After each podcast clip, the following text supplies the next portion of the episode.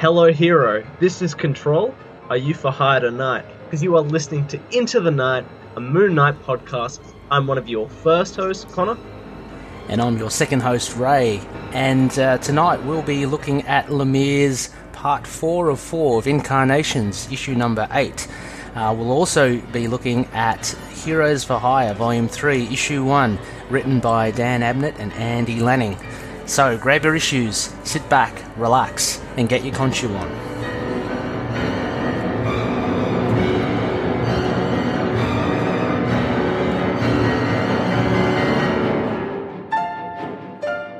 Welcome back, Ray. It's almost like we do this podcast every week. It's been a, it's, been a, it's another, it's been another week, all right, for Moon Knight. We're still in the big lead up to uh, our first issue out on the fifth of November, so it's kind of small goings till then, but we've still got quite a bit to talk about with those two issues coming up for reviews as well. Yeah, it's it's been a um, it's been a pretty good week. Uh, it was uh, it was great to come off the uh, the previous episode that we um, we had our third host Rebecca on. Uh, it, was, it was very enjoyable. Um, but yeah, we're straight back into um, actually rounding off, uh, almost rounding off Lemire's uh, second arc of Incarnations, uh, and looking at something slightly different. Um, Heroes for Hire. Uh, it was a bit of a random one that we decided to slot in there, but um, yeah, that's proven to be quite enjoyable. Yeah, I didn't even know it existed until Ray told me about it like two weeks ago. So that was a good read. I hope uh, listeners at home read it as well, so you can follow along to our discussion. If not, that's what we're here for as well. Mm-hmm. The Yeah, lowdown on the moon down. and and it was quite good actually. I'm I'm actually looking forward to um to getting into issues two, three onwards. Yeah, it's quite It- a- it- Cliffhanger at the end. yeah, it piqued my interest. Um, uh, what what are you reading at the moment, Connor? Well, I've actually been catching up on my pulls. I've got a got a Mhm. few uh, Valiant, I've got Marvel, bit of DC, catching up. But there's also been some really good uh, graphic novels coming out. We've got Mhm. Actually Declan uh, Shalvey's uh, Yes. Artist. His uh, original written graphic novel Savage Town came out last week. I want to catch up Uh-huh. on. That's some big. What about you, Ray? What have you been reading? Uh, yeah, I've been um, just reading a, a few recommendations that yourself and Rebecca have given me. So I'm still making my way. I'm actually I'm burning through Avengers Arena. I, I just Oh, love yeah. that. Um, how uh, I, it's one of those titles that I never thought I would have read, but uh, I'm fully invested in it. It's really really cool. I mean, even the characters are. Um, you know, they're not top tier characters, but they're so interesting. Um, so that's another high recommend.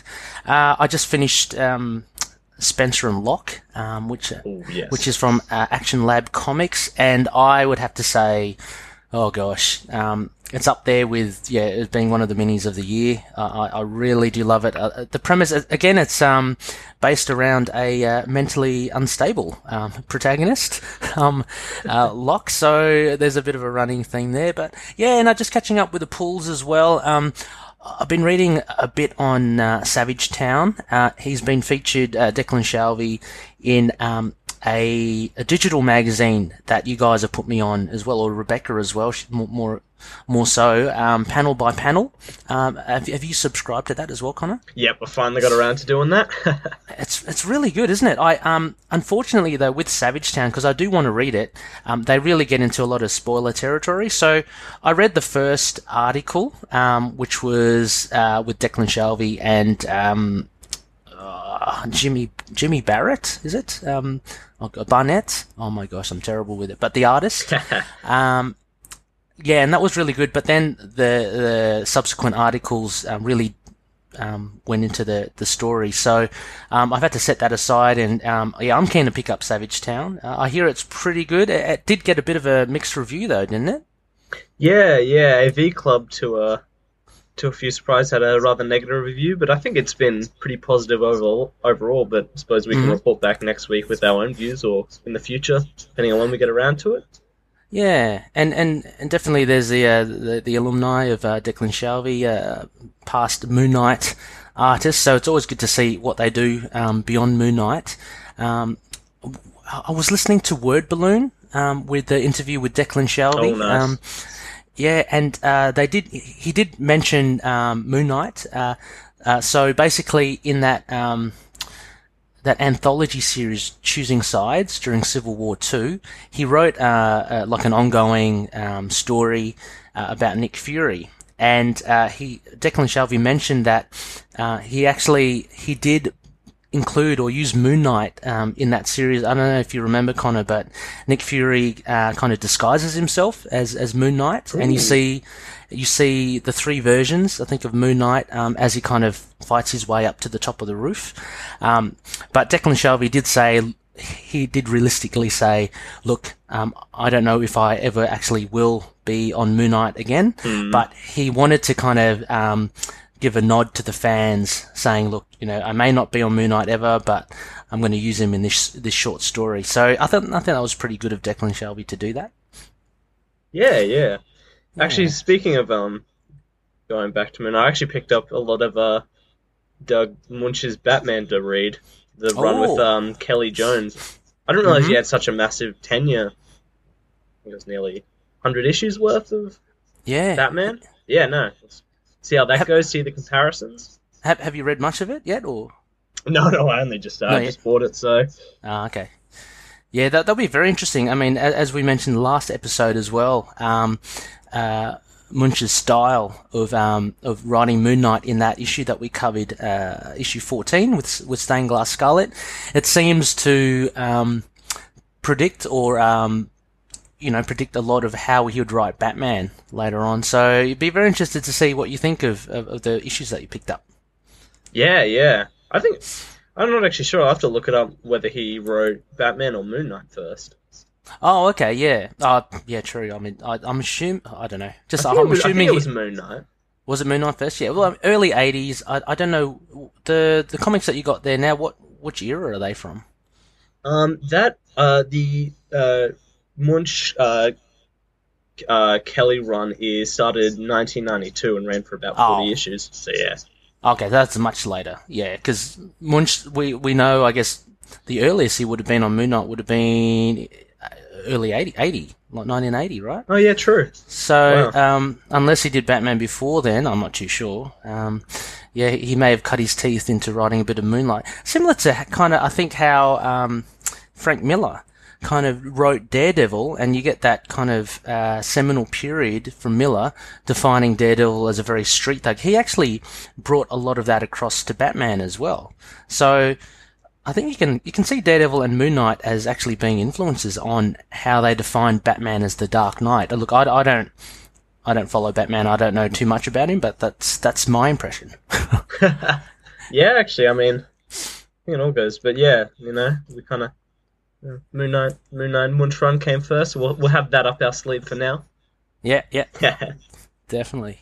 Right, so why don't we get a uh, cracking on to some news? Once again, a bit mm-hmm. of a bit of a light week, but we do have a a bit of a cheeky Bemis talk and then a cover reveal. So 1st mm-hmm. up was a interview with Alt Alt Press. Was that yep. was it their interview or just sort of um on th- the side? I think it was I think it was might be actually theirs. Yeah, uh, yeah, Alt Press, it was. Alt Press TV. So yeah, that was definitely from them. Um, yeah, in it he was talking about. It's mostly about um his band say anything, but he was mm-hmm. uh talking about writing Moon Knight and that um he says Moon Knight, which is one of my favorite characters that I'm getting to write, but I'm sure I'll put out some original ones that can, that I come up with. I'm having a lot of fun working with Marvel. We got a sort of a yeah uh, what was it? A headline saying he was. It, it was confirmed he was writing another title or something, but yeah. yeah. it was another one of those instances of something kind of blown out of proportion. I think I I, uh, I did a scan for, for Moon Knight News, and that's what what I pulled it up on. And then I listened to it's about a six and a half um, minute interview.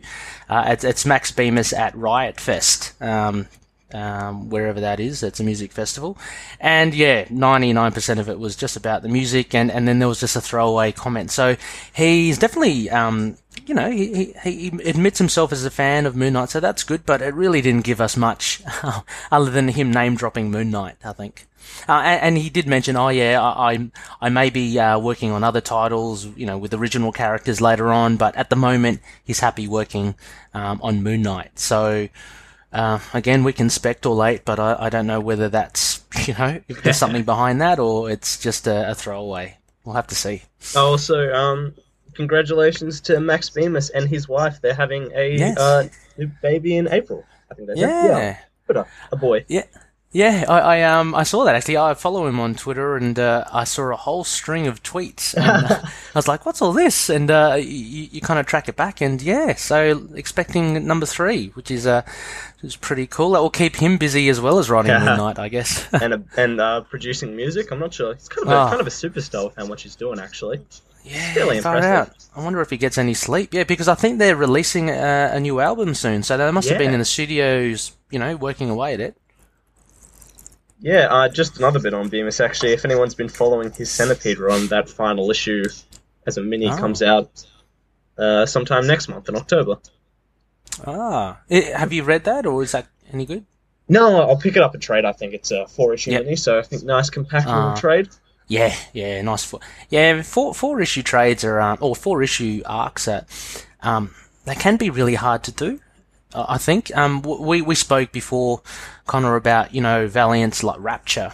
Um, uh, it was a really good. Uh, you know, it, it came out of the blocks. You know. Um, but it kind of ended a bit weird because I think it needed a few more issues.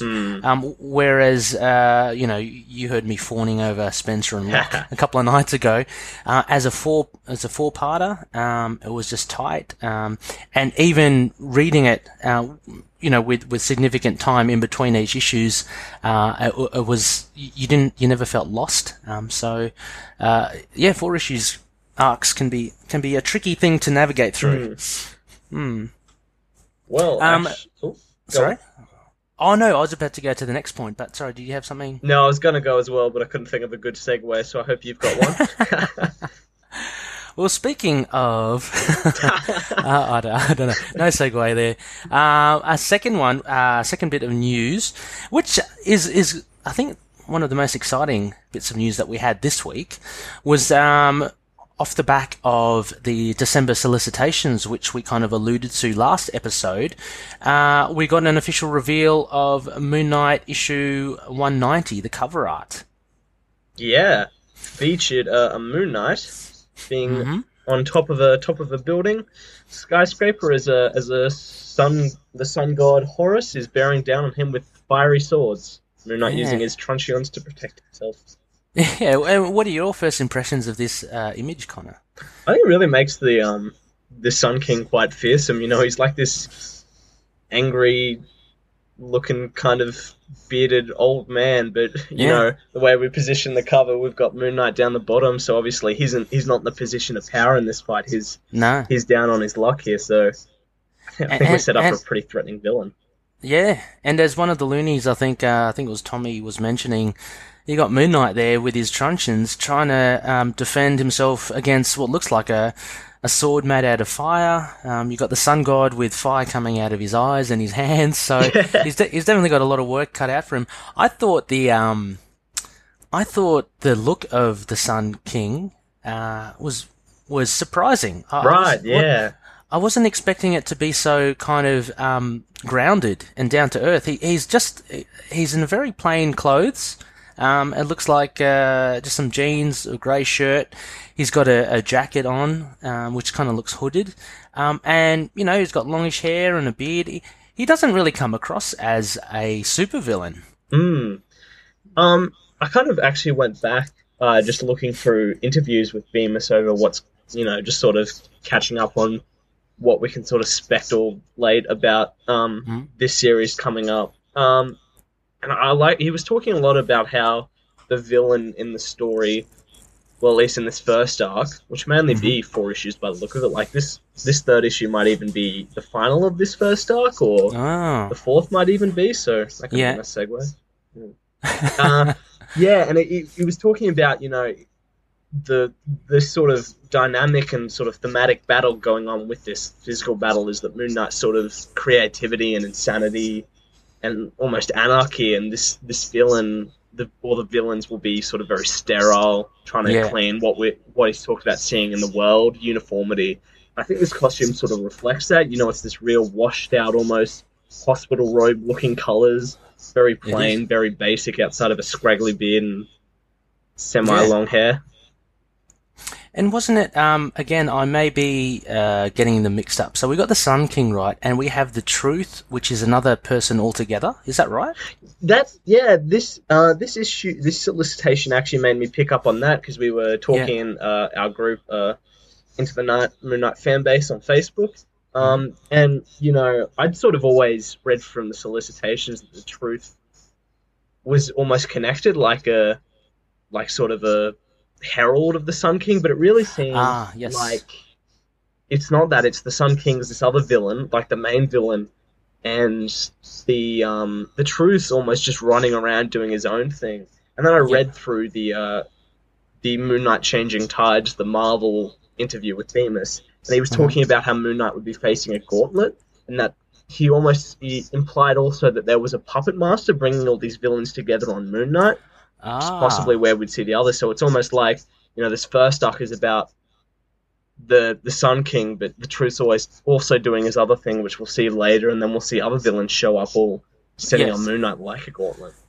Ah, okay. Yeah, yeah. I mean, because the thing that just I, I kept on thinking about, like when seeing this image, is that you know it looks awesome, right? You got you got the moon versus the sun kind of thing, um, but um, there was that thing that we spoke about early on of the truth um, uh, making his victims kill themselves, and, it sounded like a lot more um, like mind controlly and a lot more, you know, um, uh, mental rather than uh, this flash of brilliance of flames and and uh, I think I mentioned a, a few episodes ago, like is the Sun King King going to be like the Human Torch? You know, literally just the sun. But yeah, it seems that they might be um, yeah two separate things. Um, the Loonies also mentioned that um, the Sun King to the Truth could be like the Khonshu to Moon Knight as well. It could be the um, uh, so the Truth could be the Avatar of uh, of the Sun King uh, in some in some way. Uh, but yeah, there's a it's a great it's a great um it's a great uh, cover. Uh, for 190 as well. The the sky is kind of like a blood red as well. They're definitely on the rooftop. Um, but yeah, Moon Knight is uh, he's got a lot of work to do on it in it. So uh, yeah, no, it looks uh, looks pretty good. Yeah, and also sort of this and the other previews getting sort of really confirmed in my mind that you know Burrows will be a really good artist for this title. Yeah. It's really Oh. coming across there. Yeah, having seen this and the cover to uh, 188 and the um, uh, variant cover as well, uh, I've got total faith in Burrows now. I, I just can't wait, and and I'm quite excited for Bemis, as I mentioned before. So um, I think we're in for a treat come November. Definitely. It's really only six weeks, I think, till it comes out. Mm, I know, and we'll be so um, that that news about the Punisher as well, Connor. The uh, the release date seemed to has seemed to have been leaked. Yeah, October thirteenth. Mm, so we'll be busy with Thor and Punisher, and before we know it, we'll have Moon Knight. And um, uh, just to assuage um, one of our loonies as well, don't worry, we will definitely be covering each and every new issue of Moon Knight um, as it comes to hand, uh, uh, much as we are doing so with Lemire right now. So, uh, yeah, no, we- we're both looking forward to it. Absolutely cannot wait. and um, uh, just sort of as another piece of news, last uh, last new comic book day, um, September September twentieth, we had the release of the third and final volume of um, Lemire's Moon Knight. So that's now Mhm. collected in three trades. Anyone trade waiting that, you can pick it up now. We're about to go into that run and. What's it? Not next week, the week after we start that arc, so all Oh, ready to follow along. Yeah. Yeah, perfect Fantastic. timing. Yeah. Well, was there some talk as well of there being a hardcover for Lim- or was that someone's wish list? Uh, no, that'll be the um, uh, 12 issue hardcover um, complete run of Bendis. Oh, Bendis. Oh, okay, not Lemire. Okay, No. right. Sadly Oh, not. okay. No, well, yeah, I, you know, I'd still kind of get the Bendis one, maybe. Eventually try to own them all, I suppose. yeah, yeah, uh, yeah. So that'd be exciting. Um, Birth and Death. Um, have you uh, have you got the other trades? I haven't got the other trades yet myself. Um, of of Lemire's uh, Volume One and Volume Two, but I'm certainly wanting to. Um, to get it, have you got have you got them, or you, Yep, you're, you're just in picked up- digital, are you? Or Uh, yeah, I've got the trades coming in, but yeah, just been Ooh. reading digital for now. But yeah, it's good. lovely. Oh, we got some reviews up by um, AIPT com. Uh, comic book review site. They gave it a positive review. It's real good. Ah, oh, great, cool. Uh, I mean, yeah, I mean, for Yeah, sure, yeah. it's it's uh, uh there, there'd be no extra material in there, I imagine. I think it's just a straight issues, right? Yeah, they usually include like the variant covers in the back and a Mm-hmm. Yeah. couple of extras. Okay. Okay. Okay. Well, um, pick pick them up, loonies, if you haven't already, or pick them up if you if you have them. uh, you know, um, try all the different formats. They're they're really good. Uh, so definitely worth reading. And exactly as Connor said, um, timely because we'll be jumping straight into it in a couple of weeks um, with uh, issue ten, which is part one of the of the third arc, um, Birth and Death, I guess it is called.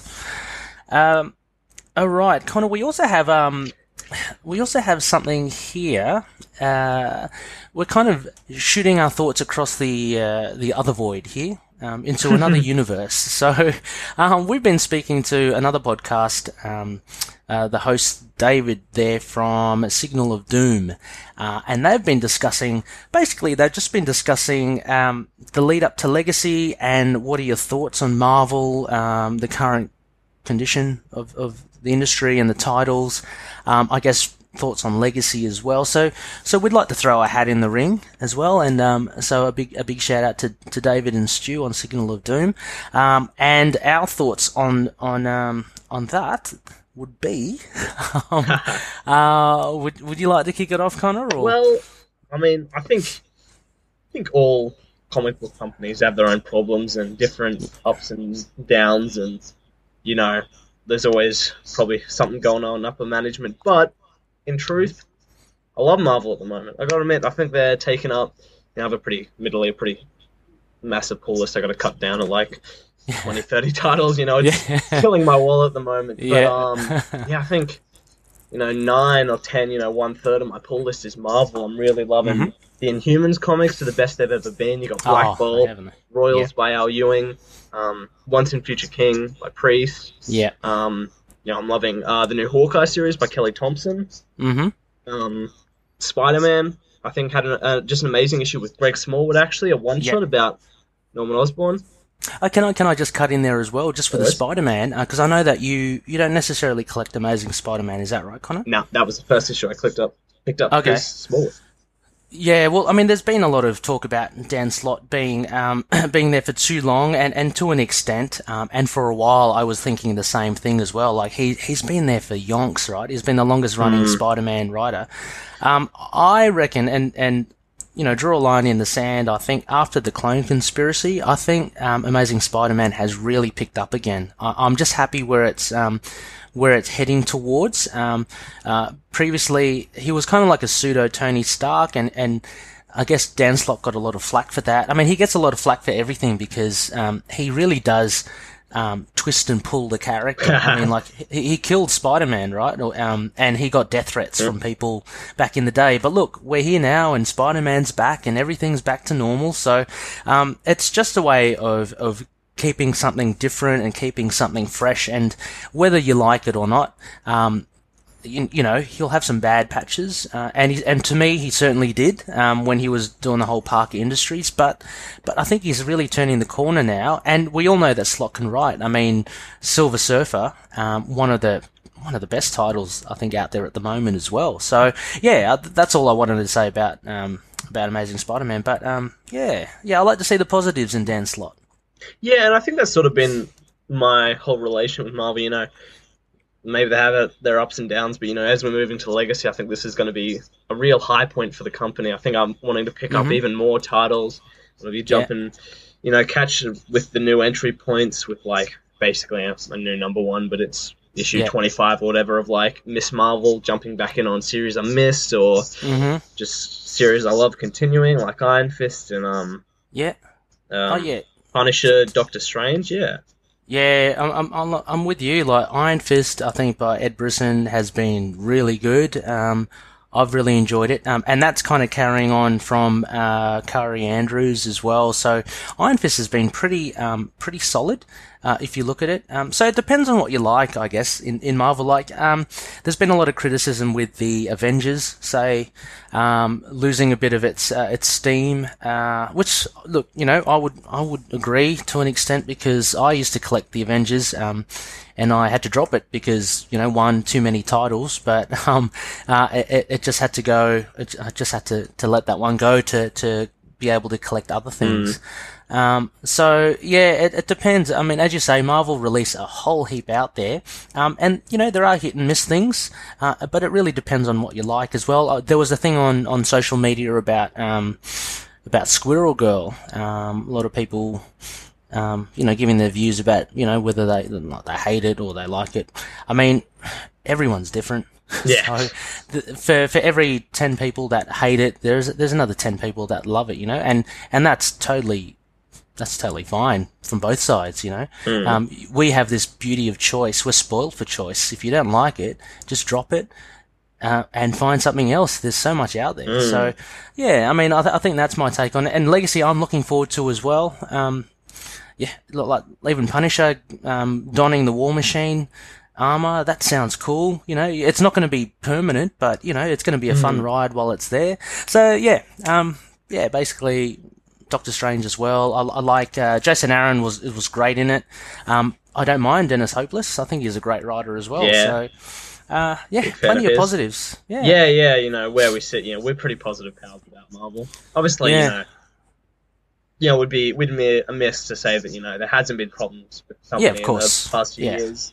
But yeah. yeah, no, I really feel like for me personally, as my taste and my kind of as being a part of my specific part of the readership, you know, Marvel's Marvel's on the good track. You know, I'm mm. loving Legacy, and I'm, you know, Marvel yeah. Legacy Moon Knight.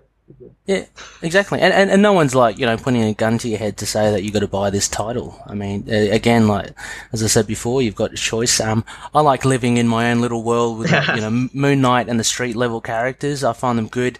Um, I tend to lean towards um titles that uh, are quite separate from from the rest of the the bigger universe, mm. only because it just I think it gives them a lot more freedom. Like um, Black Widow, um, that run with Mark Waid and Chris Samnee, I thought was really good. It had nothing to do with Civil War Two.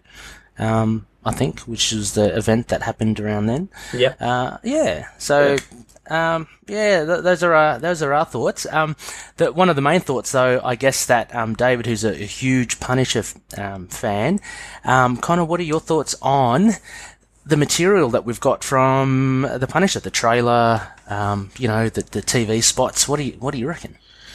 Ooh, I'm loving it. Uh, I think a uh, new trailer dropped a couple of days ago. Not very good sign.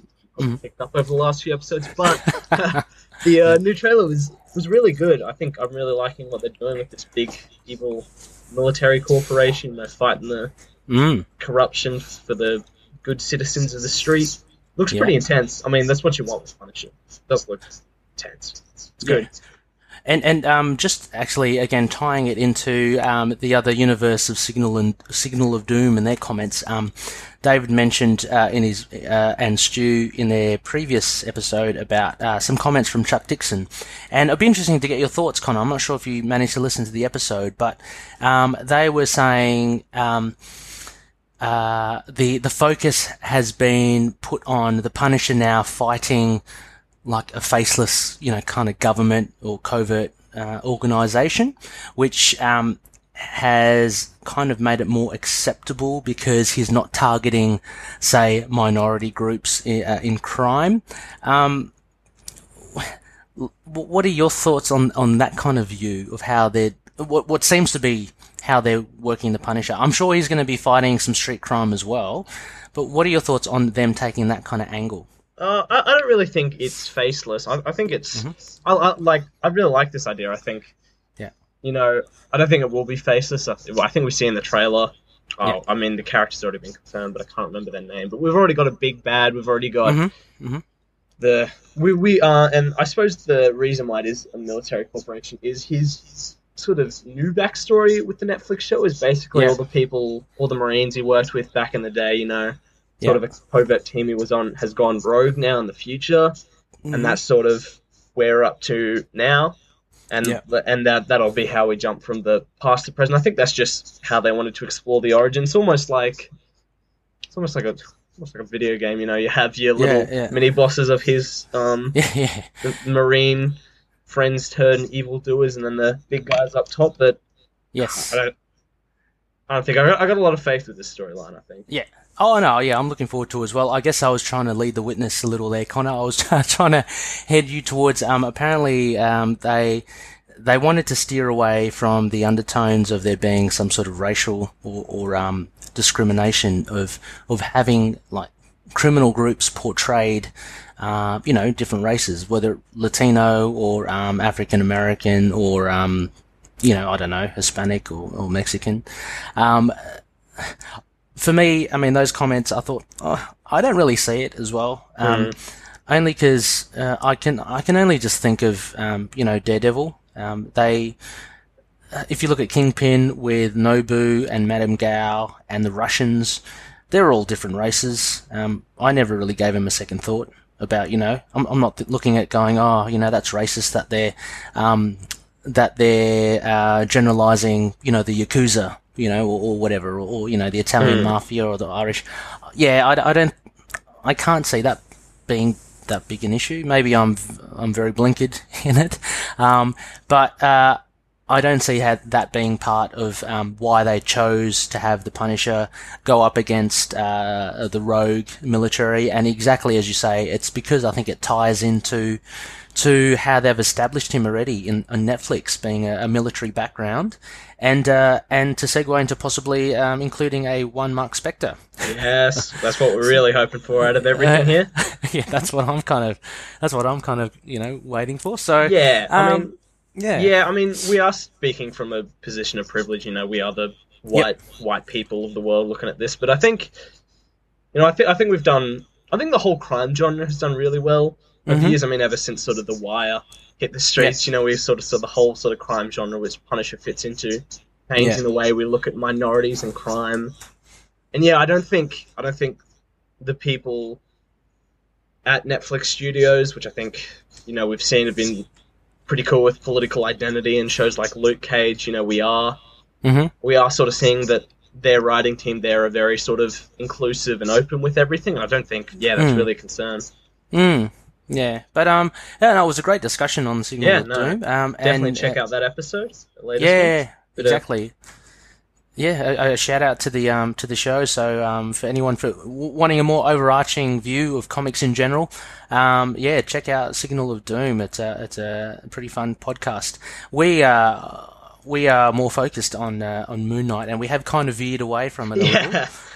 Um, but uh, yeah, but uh, look, we're just excited about the Punisher and um, and what he might bring. So remember the uh, that um, Marvel employee said that you know another Marvel character will appear Ooh, in the yes. Punisher. So we still don't know who. Um, yeah, quite exciting. Yeah, if that Yeah. drops October 13, please be on the lookout for any cabs and Yeah, yeah. uh, mustache wearing. well, I had a little um a little a little fantasy of that. There's that little bit in the trailer. Uh, I'm sure it's Frank, but you know, there's that guy strung up, um, and they're beating up on him. Um, I. I, I really double taked. I was kind of like looking, saying, "Is that Frank? Or if it isn't Frank, could that be Mark?"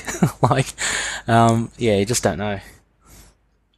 He better be there though. I mean, Yeah. if he isn't, I suppose no hard feelings. Marvel Netflix, please, for Yes, us, we're here. exactly. We're here to we're here to love the Moon Knight. That's it. And speaking of loving the Moon Knight,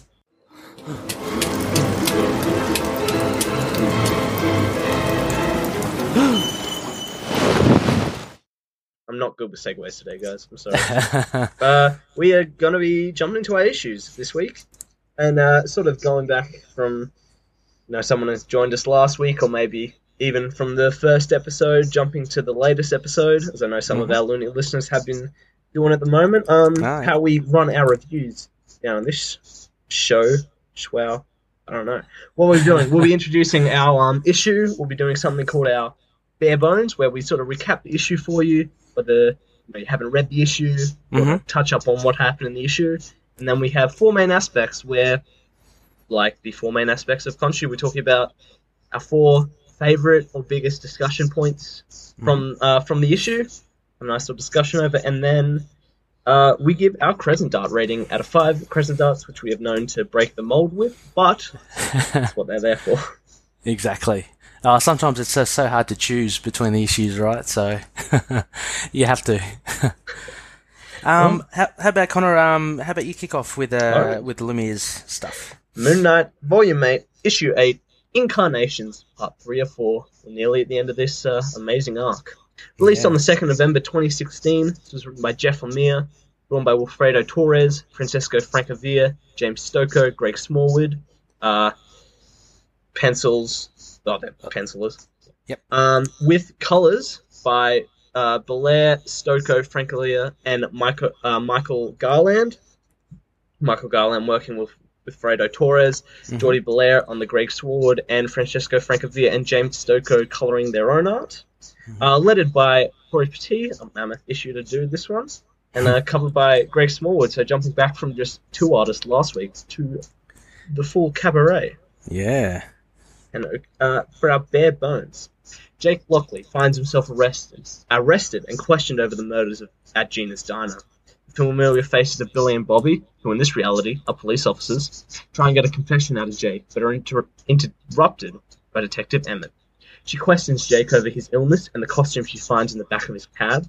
Then, without warning, reality shift, shift once again, and it appears as if they are part of a Stephen Grant film. Stephen is taken aback, as his consciousness seems to be one and the same with Jake, and once again reality shifts, with Stephen's conscious now back in Jake, with the interrogation room appearing all too real. Utterly confused, Jake fights his way out and escapes, donning the Moon Knight costume. Moon Knight confronts Crawley, who again knows more than meets the eye, and disappointed in Moon Knight, not knowing what is happening, leads him toward the real killer and suspects murders in his diner, none other than Midnight Man. Again, as Moon Knight confronts the Midnight Man, they appear to be only a part of Stephen Grant's movie. Again, Stephen Grant is affected by the apparent shift in reality. Spontaneously, Grant seems to bleed at the neck and rushes out of the studio, only to find himself on the moon base amidst the frantic battle between humans and space wolves. Grant sees himself as Mark Spector, fighting off General Lupinar and his hordes. In an act of defiance, both Grant and Spector lash out. Things become more chaotic as Grant runs through the realities of Jake Lockley and Mark Spector. They can only run towards the door, screaming for help. As if by destiny, Jake Lockley and Mark Spector also struggle to escape their own battles, and each head towards a door, in search of Marlene. All three personalities of Grant, Lockley, and Spector find themselves on the other side of the door in the same place. A New York overcome by Egyptian sand, and standing before them is yet another version of themselves, Mr. Knight, who appears to have some answers. Boom. Yes. Always the boom. Always been. That, this is a. Oh gosh, this was another action packed and and like just looking back from previous issues, we have so much more overlap happening happening here now. Not not just between um, uh, Frank, uh, not just between Jake Lockley and Mark Spector, but we have Stephen Grant here in the mix. So yeah, this was a, a mammoth issue. What what were your initial thoughts?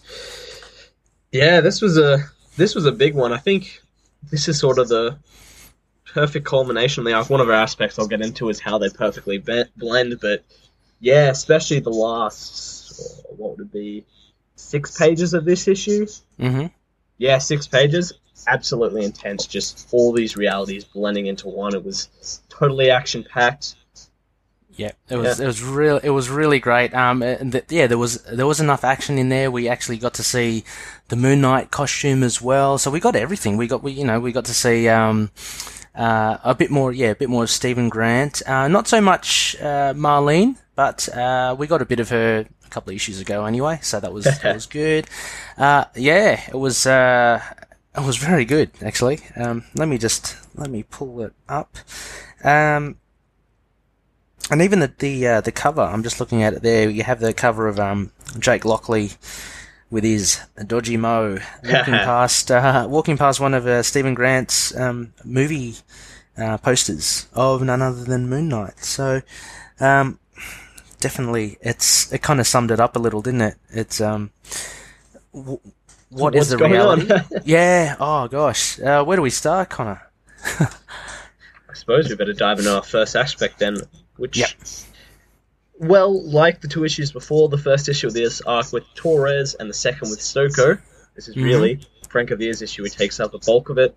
You know, Mhm. 60 70% of this issue is dedicated to his art, down the dirty streets, the cop precinct being interrogated before putting on the uh, putting on the suit and finding Yes. Crawley and Midnight Man. This was all him. So, what do you think of his art, Ray? This think it's issue good. specifically.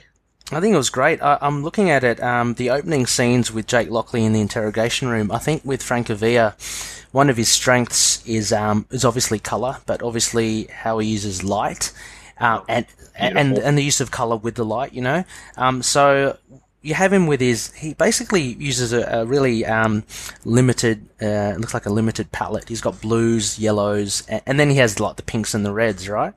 Um, and with uh, with this interrogation room, he uses it so well the, the use of yellow against the blue um, to have first mark under the kind of under the lamp, the pendant light, uh, but then you have this light from outside the interrogation room which comes across, and um, yeah, it was really good. Like when Emmett first comes in, uh, you know, she's all black because the light's behind her, uh, and you see Billy or Bobby having a look at her. But yeah, uh, really, really good. And um, comments from uh, the previous issue about, um, I think I mentioned before how um, adjacent to um, art, I thought Francesca Fra- uh, Francavilla's work uh, kind of lost out a little. It seemed a bit simplified. I, I think here um, it, it isn't. I mean, like there's a lot more a lot more detail than um, than what you seem to get from the previous issue. Yeah, and I think that was my biggest takeaway from this. You know, you already covered the incredible light and color, hmm but giving having sort of you know the bulk of this issue to dedicate to himself, I think it really shows off a lot of what was so good in the first issue of this arc was his facial expressions. Yeah. You know, being able to dedicate it, you know, five pages at the time, one after another. You can just pull all these panels of just focus on like Emmett's face or Jake Lockley's scared Yes. face in the interrogation, and my probably favorite scene with um Crawley and Moon Knight is it's just four vertical panels down the page, jumping and closing up before moving Oh, to the yes. next page of the you know a big realization and the way that works with color Mm-hmm. just perfect. And an interesting He- Moon Knight suit. I think he's got a real distinct look with does. that. Does it, it's very kind of stylized. It's um uh it's it's not as say fearsome as as your um, Huston um, or, or your David Finch um, Moon Knight.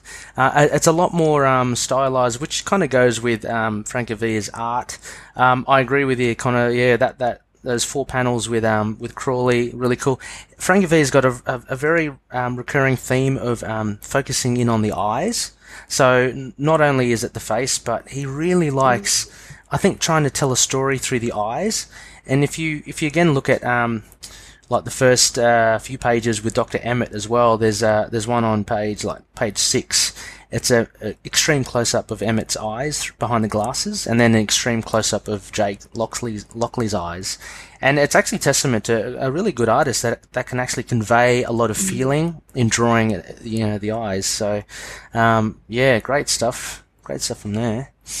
Um, uh, how about the other art, Connor? I'm just Ooh. looking through Stephen Grant. Again, we have a nice crisp kind of look, right? Yeah, Um, I, I think this actually I'll take us on to my second aspect Oh, from there, okay, which yep. um, is sort of you know the final breakdown of these realities is the worlds all blend together. You know the art blends, Mhm. and we'll we'll see a sort of perfect setup of mood, tension, art, color. Lemire's writing and the art. And I think we see this all throughout the book. Uh, The use of coloring, especially Jordie Bellaire, really stands out because as we jump to the uh, immediately the first page with Torres art, is Yeah. completely taken up with um, blue and um, yellow highlights, and Yeah. everything else is sort of dulled out. That would that would be um, Michael Garland, wouldn't it? Would it? Mm, Um, yeah, on the cover. Yeah, yeah. cues really well. So yeah, yeah, very, yeah, exactly. Um, definitely there. Right, on, I'm looking at the last panel of um, Stephen Grant as the light splashes on his face. Uh, yeah, yeah, it's um, it's really good. Uh, I'm just looking further up. I just wanted to go back a little to Francavilla's art. There's a, a, a nice little splash of Moon Knight um, jumping across a full Yeah. moon. Uh, uh, I uh, his his cape's torn there. I don't know what happened to him there. He he, he, uh, he seems to have torn his cape. Um, it looks a little strange, um, only because his hood um, makes his head look like an alien. but uh, but yeah, no, it's a nice it's a nice little. That's the thing I think what Francavilla does. It's almost classic, like classic poses and classic. Um, it just has a classic feel to it. Yeah, um, actually, give a shout out to another book he did. Um, he did a run on Will Eisner's The Spirit recently called uh, Ah. called The Corpse Makers, and yeah, I think it's that total classic. You know, taking classic pulpy run like that, and Yes. something incredible. It's entirely by him, written, drawn, Oh, colored. right. Definitely check it out. Actually, a lot of that similar, you know, blue and yellow light hues. Actually, Yeah, right. I was about to ask. Yeah, is it? it- Does he carry it on, or is that just um? So that's purely his style, which is good. yeah, Um, and then I mean, uh, oh, I'm just again if we if we still stick to the, just the blending, like the art kind of blending together.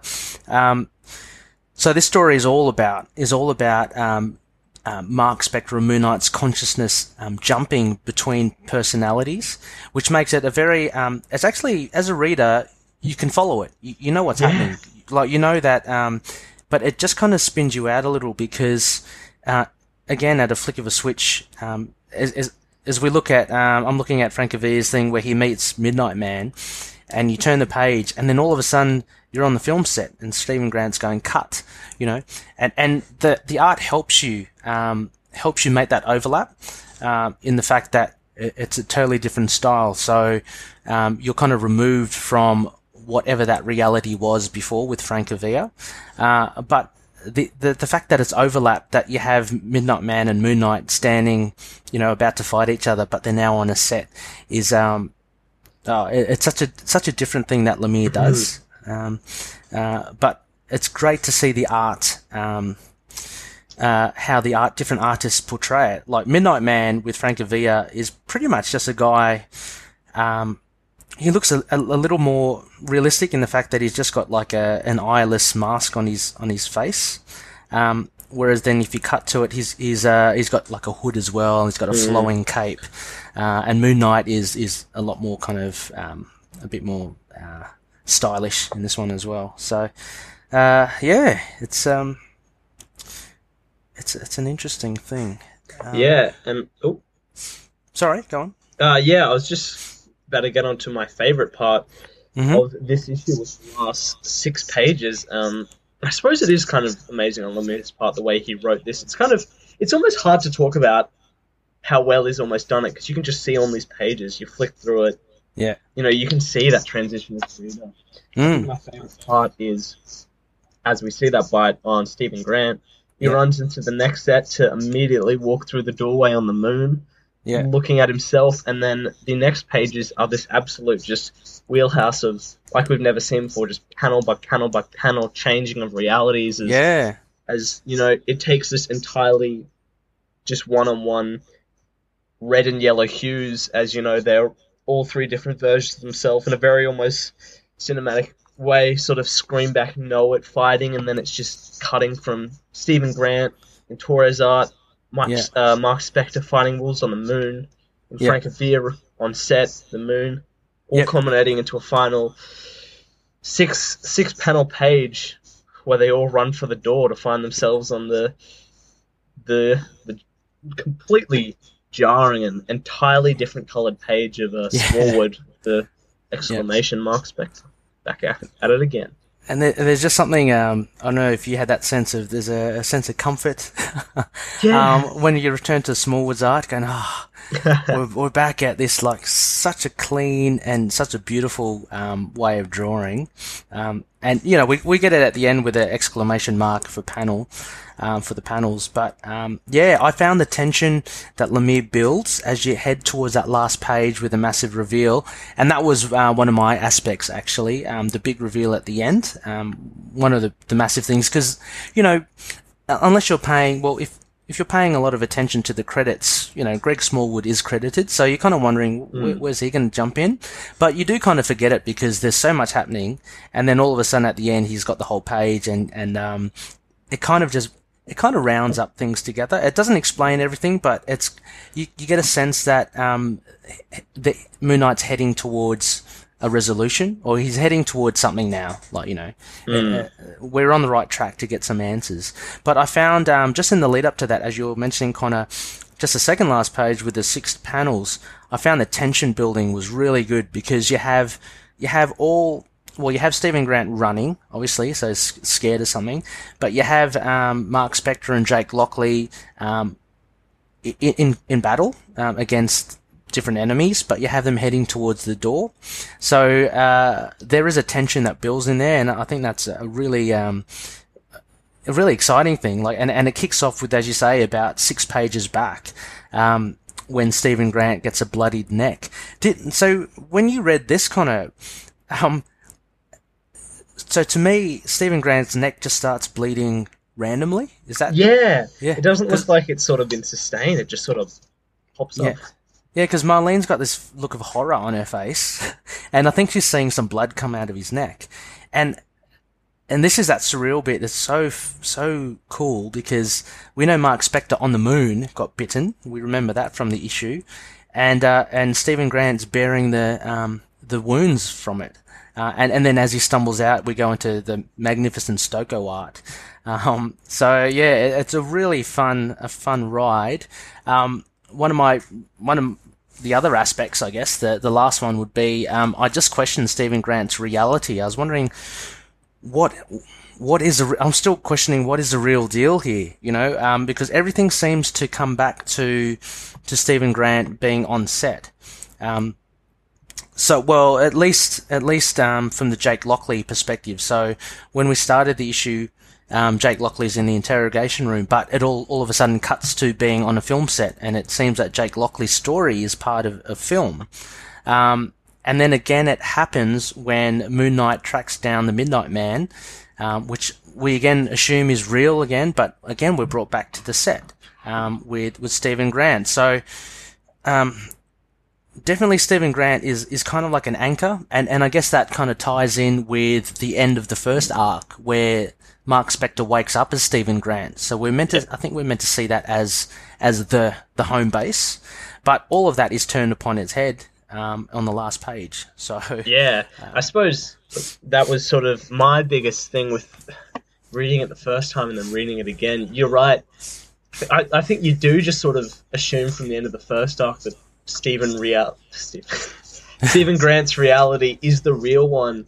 I think what this issue was so effective in you know tension and shock value is you know we've no matter how many times we've shifted, we've almost felt safer in Grant's reality because you know there's Mhm. no immediate danger. There's yeah, true. he's just on set and then when he starts bleeding and running it's almost like you know you realize that your home's destroyed or that there never was a home Yeah, it's just this break of safety which leads into that tension packed finale of stephen grant running through the realities until Yeah. he runs with the final two to the small with the sandy pyramid which you know sort of brought me back to that was the real reality yeah, and and you know if if we look at um the the last part of that first arc, that kind of insinuated to us that that reality was not a reality. yeah um, because he jumps off the pyramid to get away from Khonshu. Because this whole this whole uh, Egyptian slash New York is a construct of of, of Seth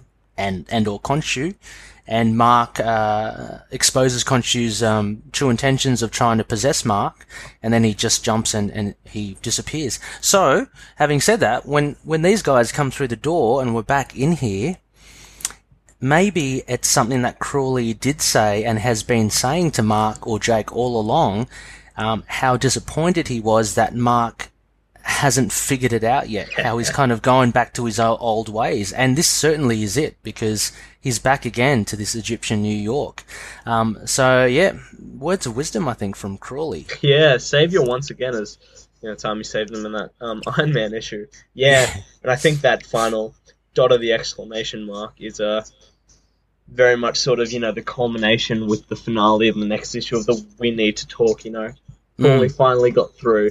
Mark finally knows what he's doing. Or Mister Knight here, not even Yeah. not even Mark. I think. No, you're right. I think that's I think that's really yeah, that's true. I think maybe this Mark or Mister Knight that we see is finally a realization of what Crawley was all about uh, on about all along. Um, you know, selling his soul to try to get Mark to to break this um, this cycle. Um, so, well, I guess we'll just have to see in the the last uh, issue coming up. Yeah, no, it's It's a uh, it's a, it's a mind bender. My gosh, it's it's actually it's quite it's quite difficult to to describe. Um, like putting it in words, like you know we're discussing it now. Uh, Um, and uh, so look, Loonies, I urge you if you do have the the issues with you, um, just just open them up while we go through this because it's um it's Lemire's writing is it's so he does bounce through so many ideas and it certainly captures it um, uh, in the artwork and stuff. But, but trying to describe it now, it, you know, if someone, I don't know, um, had no idea about Moon Knight, it would be pretty difficult to follow um, just through words. But anyway, that's it. Um, yeah. So, um, shall we head off to the oh Crescent Crescent Dart ratings, of course. Yeah, I mean, I've been thinking about it. It's such a it's such a weird issue to not only put into words but also rate as almost this Hmm. culmination, but not quite the finale. Yeah. I think if, if I if I I'll chuck myself in the ring with the first, Yeah. one, I think I would. I think I would give it because I've been kind of going crazy with my six out of fives. I think I, I, I'd give this one actually kind of a five out of five, just because this is what Lemire wanted to do with this issue. He fired on all cylinders with these artists and colorists, the letterer, mm-hmm. and just did it. That that was it. He want he has us where he wants us, we want to be there with the next part. Yeah. That's just kind of it's kind of perfect. Yeah, I, I um I'd agree. Uh, I'd say probably uh probably a five. I, I really did enjoy it. I know these I know Looney these are really high markings that Connor and I give to, but it's hard it's hard not to. Um so relative to the previous issue, um, I think because we are kind of seeing a slight light at the end of the tunnel here, um, it, it um, it's kind of bringing things together, and I did like the action a lot. Um, yeah, I'll give it five. Um, I thought that was I thought it was pretty good. Um, I did enjoy. Look, I did enjoy Stocco's art in the previous issue. Um, quite a lot actually, um, which is why I kind of rated that one quite high. I think I gave that one a six, so I'll drop this down to a five. It's still by by no means a terrible issue, um, but uh, yeah, uh, just just great to see the whole cast of, of artists back again. Um, yeah, drawing it. So yeah, please join us again next week for this uh this final issue, and then our next panel by panel issue of the next arc, where where wherever Lemire leaves us in the next issue. Yeah. I so wanted to um, I so wanted to do a panel by panel for this one. It just it just, it just lends itself to it because it's just so like just all that different artwork. It's so great to just you know pour over. So uh, yeah, we'll have to leave it for the for issue ten, um, the new arc. But yeah, definitely go check this one out, loonies. For sure. For sure. Um, all right, so we have a second review, which is a, um, you know, a an either a classic Moon Knight um, issue or you know one that has Moon Knight uh, as a guest star or a cameo, and we chose Heroes for Hire, uh, Volume Three, Issue One, titled "Are You for Hire?" Uh, so this was released 2nd of December 2010, and the writers uh, of the great writers are Dan Abnett and Andy Lanning, um, who did Guardians of the Galaxy. Um, Big and fan also- of that cosmic era. yeah, it was a great, great run. Uh, you have Brad Walker on pencils with Andrew Hennessy on inks. Uh, you have Joe Caramagna on lettering. And you have Jay David Ramos on colours. Uh, and we have Bill Rosemann as editor and Joe Quesada as editor in chief. So, for this very uh, different uh, issue, uh, for the bare bones, we have Misty Knight controls the operation to take down a narcotics ring involving a new Atlantean drug called Hook. She utters the words, Hello, hero. This is Control. Are you for hire tonight? And her oper- operatives respond. The Falcon as the locator, and Black Widow as the muscle to stop a shipment. Also, Moon Knight to hit the location of where the shipment was headed. Falcon and Black Widow make short work of the truck carrying the drugs, whilst less than an hour later, Moon Knight storms through the Shoal Imports warehouse and makes a grisly discovery. Not only does Moon Knight find a lab in the warehouse used to bioengineer a design tailored version of Hook, but also that the test subjects are humans. The plot thickens as we cut to an Upper West Side apartment, home to Bernard Waterman, a biochemist and pharmaceutical engineer. He appears to have been dealing to both sides, distributing the Atlantean hook to humans, then using addicted humans to create another drug for Atlanteans. Misty deploys Elektra to deal with Waterman, and for all intents and purposes, Misty's operation is a success. The plot takes a twist as we discover Misty isn't as in control as she thinks she is.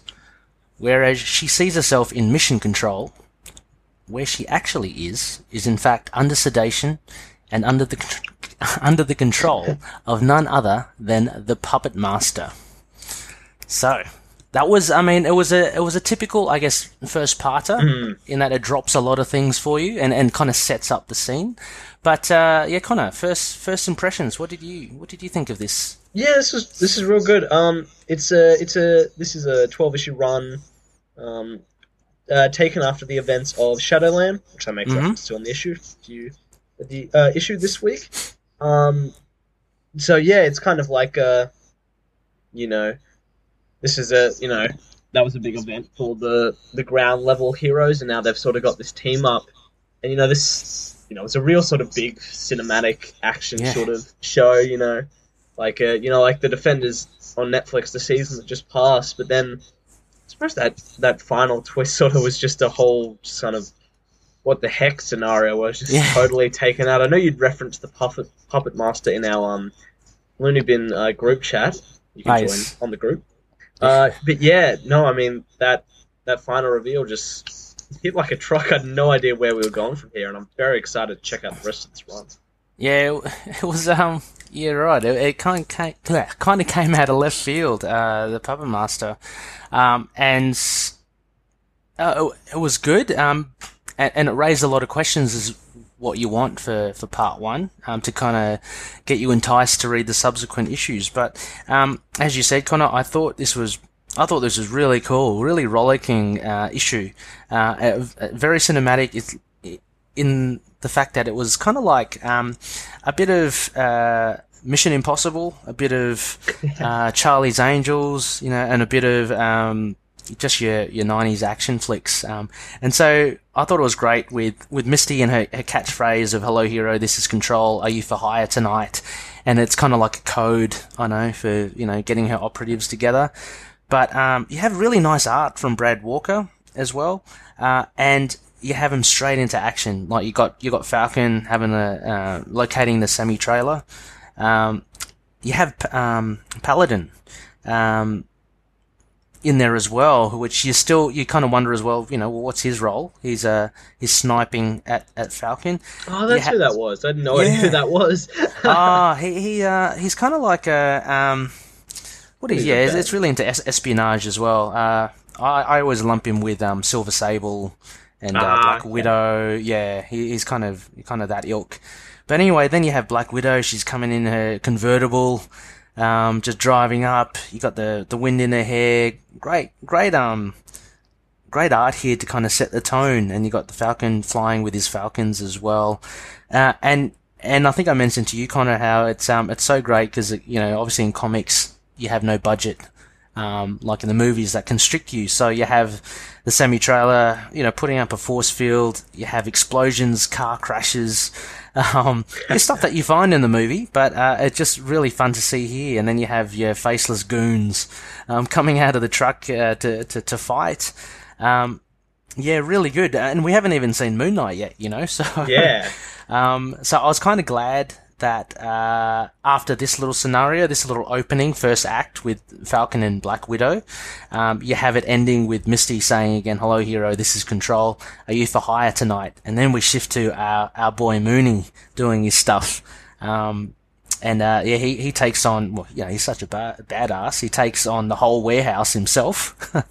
uh, yeah, but it was it was great. It was great. Yeah, I mean, I, I, was really happy with how much of a shine Moon Knight got in this first issue. Mm. You know, Hmm. the cover, the cover has five five heroes on it, and then in the first pages we get two, three other heroes that aren't even on that first cover. So we know Yeah. it's a big cast, but we still get you know, it's like six pages dedication uh, dedicated to Moon Knight uh, fighting in this warehouse. Yeah, it's uh, and and he does make uh, he does make light work of it as well, and uh, yeah, he does get a nice little run in here. It looks like he's got um, so this is after Shadowland. It looks like he's got the um the uh, carbonadium. Is that Yeah, how you say it? Carbonadium the- arm? Vengeance From of the Moon Knight run. Vengeance, yeah, from the Vengeance of the Moon Knight. So he's got more of that um, that armor happening. Uh, looks looks pretty cool. He he chucks his crescent darts everywhere. Uh, he, he's nonplussed by all these villains. He just um, keeps on doing his stuff. At uh, Paladin is is again um, just watching from a distance, uh, and he makes this grisly discovery. Um, so one of the first aspects, well, I think the main aspect um, pulled from this is it all revolves around the Atlantean drug hook. Um, so the idea with this is um, it's an Atlantean drug um, that apparently is is quite addictive to humans. Um, so uh, one of the dealers, Bernard Waterman, um, has been bringing it and selling it on the street to to um, to humans. But what he also does is a, it's a nice little double back. Um, um, the humans secrete an enzyme after using it, um, and he can synthesize that uh, and turn that into another drug, and he actually sells it back to the Atlanteans, who find it highly addictive. So this is the this is the kind of uh, exposition for for at least this this mission. Um, uh, and it's uh, quite a grisly thing that, that Moon Knight finds uh, in the warehouse. So he sees a lot of test subjects, the human human subjects, um, in it. Yeah, I mean, this this drug was an interesting plot point that almost gets pretty well wrapped up in this issue with you know um, Elektra taking down our our Atlantean drug dealer, with you know the puppet master sort of being the big bad overall. But yeah, it was a. I, I, I don't think I think this was um Abnett and Lanning's own creation of drug, it was it was Yeah. pretty cool. It was kind of it was kind of you know after Shadowland and you know that whole celebrating of street level, it's sort of a very street level drug to do. You know, With- Yeah. There's always so many plot points about drugs, you know, turning people bad, and it was just sort of that that classic tale almost for a one and done arc that will be have a massive overarching, you know, with a bigger story happening around it in these twelve issues. Yeah, it, it was a great little. Um, I think it was a nice little twist on the whole drug trope of street level of, of uh, actually um, being able to make twice as money out of it, uh, and you know, and use uh, Atlanteans and, and humans. Um, so anyway, yeah, I mean, um, what, what did you have for your second aspect, Connor? Yeah, uh, this is this will be pretty small connected to this one. I think I, I think um I just love you know going from Shadowland to this. It, it really just does sort of, you know, it celebrates the world of street heroes. This is a real sort of classic '90s actionies action tale where almost these guys got a bigger light than when they were Mhm. first introduced back in the '70s and '80s. So this this is sort of just real, just a, just a real sort of fun, just action packed take on that. You know, it's all about drugs, gangs, crime lords. You know, those classic tales, and I mean, taking from the cover and the cover of the next issue, the first opening with Falcon and Black Widow, they may not even be in the rest of Mm. this run. It, it, it sort of seems very just sort of the Punisher, Ghost Rider, Iron Fist. It's Yeah. just yeah. It, I mean, you know, like you said before, this is this is your bread and butter. This is your favorite, and it's a big favorite of mine. I think it just gets it right. The big cinematic tells it. Yeah, I mean, and considering it's funny, I mean, like there's still it's it's in by no means being such an action packed thing. By no means there's no shortage of dialogue as well. I mean, Yeah. Abnett and Lanning um, really do pack in uh, a lot of the story um, to try and give you as much information as possible, but at the same time um, give you non-stop action. So you have um, uh, the Falcon and Black Widow, who I think you say as well they may not even. I didn't expect them at No, all. neither. Seriously, myself, because like they're not on the cover. Um, just to maybe one and done, just to kind of go in, do their stuff, go out. Um, you have Moon Knight literally in his um, third of the book. He's just fighting the whole way, fighting the whole way. But at the same time, you know, you get an explanation about what's happening. So, um, yeah, Abnett and Lanning do a really good job here. Um, I'm casting my mind back to a lot of the Guardians of the Galaxy as well. It was it was very um, text heavy as well, but I think um, with uh, and that in a good way. I don't mean that in terrible in a terrible way, um, but I think with these um, these uh, characters that they get to play with, uh, there's a lot more scope for just for just down down action. So. Um, yeah, you, you get it all here. Like you, you know, you see Moon Knight with his crescent darts. You see him being shot at, you know, onto his armor. Um, you see his glowing eyes and, and jumping on people's heads, and it's just really, uh, really non-stop. And it's funny that that last thing where you see Elektra um, tackle the uh, Atlantean guy, whose real name is Kurod Or Orman. um, you don't even see her fight. Like she just gets started, and then you, uh, you know, with a with a big splash page, and then that's it. But um, there's just so much action in this. It's uh, it's really fun to read, uh, and for me, it, it, it kind of flew by. I'm not sure about you, Connor, as well. But, Yeah. um, was- the amount of almost yeah, it never feels like exposition just because it moves so fast. Mm. Yeah, and then uh, I mean, uh, well, the other aspect I had was um, was basically the reveal at the end. Um, so many questions with this Connor. I don't know. Uh, like for instance, okay, so Misty is you know is being drugged or she's you know she's unconscious in the control of the puppet master. So Black Widow, Falcon, Moon Knight, Elektra. Did that really happen? Do you, do you, what are your thoughts? Or I is think that so. part of her? Yeah. I, I think you see in the back, Puppet Master's got all those lifelike puppets with his massive, oversized, gross head. Um, um, it, it seems like almost he's connected to a puppet. The puppet master's controlling Right. that is talking to them. Okay. Okay. Because yeah, I oh okay. Because I'm not too familiar with the puppet master. I, I- Neither. yeah, I, I'm assuming he obviously controls people, but I don't know whether yeah, as you say, there's a puppet of Misty um somewhere. You you know that he's control. I don't know. It's a it's a strange one, and he's a bit freaky, isn't he? Like when you got those uh, paint on eyebrows, yeah, you kind of look a bit weird. um, what was a you had an aspect there, Connor, as well. yes, the most important part and the reason Mhm. why this podcast exists. Let's talk about Moon Knight here and the fact we talk about so much, talking about it in the group, people just don't get Moon Knight right in teams. Just don't. Yeah, just not a lot of the time. But this, Mhm. it- I, I think it was perfect. You know, Moon Knight was real straight face. You know, he Yeah. walks into a thing where children are basically being harvested and paralyzed, and his response is just kind of, yeah, I was speechless for a bit. You know, it was real Yeah, sort of yeah. that Moon Knight character, and I like Yeah. You know, he's not this big team player. He's working with them because it helps him out as well. Yeah, Um, and, I and mean- I, yeah, sorry. you go.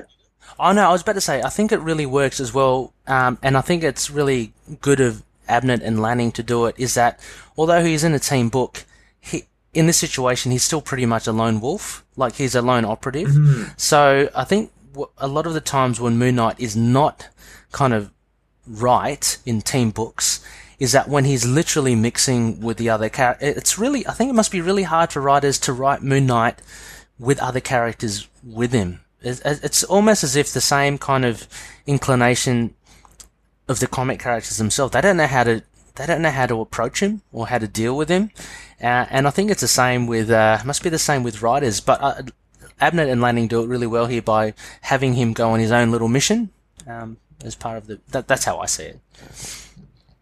Yeah, and um, I think I love that. Abnett Lanning obviously are fans of this character because you know the first, the first bit of this issue is you know um, Black Widow and Falcon taking out these goons, and they're they don't really say anything. They just kind of get beat up, but Yeah. they they really put emphasis on the fact that Moon Knight is scary. You know, he's he's Mm. the one being shot up without a care, and we see the goons react. You know, one he speaks and says, "Oh God," and is Yeah, you know actually scared, like you know the Yeah. original I, I wear white, so they see me coming and they're so scared they couldn't even shoot the moon. Yeah, And I love. so- uh, no, sorry, it's so cool that that that one where the guy's just going, oh god, and he's got this Moon Knight coming at him. I think it's really cool. and then just that final bit of um that uh just you know I'll break your bones alphabetically and and, and we see a close up of his eyes. I think I, I mean these two are obviously big fans of this character and they really this is Mm. probably probably one of the best places we see him in a team outside of Ellis's Secret Avengers. Ooh. Six issues. I'm gonna have to check that one out. Oh, you haven't? Jeez. checked- No, we totally got to cover that. The- Yeah, it, it's Oh. totally like this. It's big, actiony, cinematic. A bit less Yeah. street level with Captain America and oh, some okay. other guys there on big missions, but Moon Knight, Moon Knight has a good character there. Oh, it's, Ellis, of it's- course. Yeah, it's fun to see him with uh with with more you know more powered people as well. Um, but yeah, he um, geez, he's brutal in this as well, isn't he? Like that thing that you were saying with the guy, he jumps and he lands both feet on the guy's head. Like he just, and the guy's head just crashes into the. It's like purely violent, and then he tosses him like nothing into the wall. Uh, so the guy's upside down. Uh, is in the wall, and uh, Moon Knight just threatening him. Um, and it's a classic. Uh, I, I know. I, I think that is a Finch thing. That little panel at the end. It's a hurt hurt situation. It's- Yeah, totally. Yeah, the glowing eyes, and then that little dip in the in the the front of the hood. Um, yeah, I think it's uh, yeah. So I'm, I'm very happy how they portrayed Moon Knight here, and um, definitely good point, Connor. I think it's um, they definitely will must be fans, and you know, um, keen to get him right. Mm. So yeah, that's uh, that was great. Um, look, we won't necessarily cover the other parts, but um, it's definitely worth checking out Loonies. Sure. Um, All just on for- Marvel Unlimited. Exactly, all on Marvel Unlimited. Just um, just search for Heroes for Hire, um, and it's um, uh, volume three. So the one that was uh, when did we say it was released? Uh, 2010. So just have a look around that, and um, you should find them. So um, Crescent ratings, Crescent Dart ratings. Connor, what did you give this? Yeah, it was a it was fun setup action issue. Um, I, think I, I, think I'm really in love with this sort of iteration of Moon Knight in this, but uh, Mhm. yeah, you know, like it wasn't like totally blowing my mind, sort of Mm, craziness, but it was just like a lot of fun. And I think this whole 12 issues is sort of like will almost be a great street level cinematic flick that could almost be ported like the Defenders to Netflix. mhm. Yeah, I think uh, no good. Four out of five Crescent Darts is in order for this one. I really did enjoy myself here. Ah, four up. Yeah, uh, I'd, I'd have to share that sentiment as well. Um, uh, look, uh, uh, as a as a comic book, um, on the whole, it was it was really enjoyable. You know, it had enough characters there, and it was really well written by um, and Lanning. And actually, I, I do like Brad Walker's art. It's it's pretty cool. Um, uh, the colors were great. Um, it wasn't too wordy, but there was there was a lot of um, text there um, to keep you going. But by no means was that um, bad. Uh, I'd have to give it oh oh because I gave three point seven five for the stained glass scarlet last week. I'd have to I'd, I'd oh, I'll give it a four as well. I'll give it a four. Yeah, it's It- kind of a tough issue to. it is tough, and it, and it's hard to put side by side to uh, the Moench and uh, Sienkiewicz issues, you know, because they're classics on their own, and, and they're a different vibe altogether. Um, this is obviously more modern, um, and and since it's just action packed, um, it kind of ticks a box there. Um, if only the only room for improvement would be just more Moon Knight. Yeah. that. So, uh, other than that, yeah, I'd say four out of five. So, um, good stuff. Righty, well, um, that that well, those are our reviews um, for this episode, episode eight. Uh, next week we will be looking at part four, the last part of Incarnations by Lemire, uh, volume eight, issue nine. So be sure to have that at the ready, loonies, if you want to uh, look look along uh, as we review it.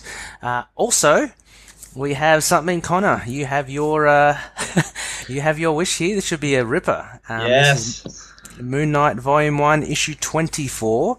Ten issues have passed since we saw Stained Glass Scarlet, um, and this is uh, it's it's titled Scarlet in Moonlight. So um, this is a return of Stained Glass Scarlet in the Moench run. Um, so we reviewed issue 14, um, and this is 24. So a lot's happened to Moon Knight uh, between then, but um, it's also turned Stained Glass Scarlet a bit a bit more loopy. um, yeah, so join us for those two. Yeah, uh, finally next get to rave about uh, Sienkiewicz's art here, which goes to a whole nother level. Yeah, I can't wait to can't wait to get into that. Um, it should be good. Um, as for where you can find us, as usual, loonies, um, look, we're on email, uh, moonknightpodcast at gmail.com. Um, check us out on our website, into the knight podcast.wordpress.com. Uh, we're on Facebook. Um, uh, just just look for into the into the knight with a K. Um, uh, I'm sure you'll find us. We we both have a page and a group. Our group, um, facebook.com slash group slash into the knight, uh, is where we we chat with a lot of our our dedicated uh, loony fans. Like we're we're loonies as well, uh, not our fans, Moon Knight's fans. Um, and on Twitter as well, ITK Moon Knight. Um, we're also on Instagram, Tumblr, YouTube. You know, Connor as well. Instagram is a um, kind of glad we're on that. It's a, it's uh, it's rollicking. We're, Yeah, it's a hotspot. It's great. yeah, I think we're up to like 76 followers already, which is, you know, it's still early days, but um, every day I check it and, and there's a whole heap um, of, of likes and follows. So appreciate that. Um, and please uh, check out this podcast if you haven't already. I don't know how that works because you'd be listening to, you'd be listening to this um, to hear that. So, um, yep. Uh, also, we're on all good podcast catches. So, uh, whatever your podcast poison is, um, just search for us, and I'm sure we'll be there. Um, so, Connor, that's another another issue, another not issue, another episode in the bag. Yeah, thank you guys for coming along. It's almost like the it's interesting episode. It's almost like the heroes heroes for hires episode of this podcast. You know, we- we've always got plenty of Moon Knight talk, but we've got a, got a bit of some extras there. Yeah, I mean, we ventured out. I mean, some of those uh, issues that we will review will be only like Moon Knight cameos, so it is good to kind of, you know, poke our heads out and see what else is out there. But um, uh, rest assured, we will be focusing um, on Moon Knight. so uh, yeah, anything it will it will be related to Moon Knight in some capacity. So don't you worry. Um, okay, well, uh, without further ado, I guess I'll say uh, catch you next time, and may Khonshu watch over the denizens of the night. Thanks, guys. Bye. See ya. Moon Knight and affiliated characters, stories, and events are properties of Marvel Characters Incorporated. Materials used and discussed within the podcast are intended for critique and review purposes only under the fair dealing concept of the current Copyright Act. The views, information, or opinions expressed during the podcast are solely those of the individuals involved and do not necessarily represent those of the copyright owners.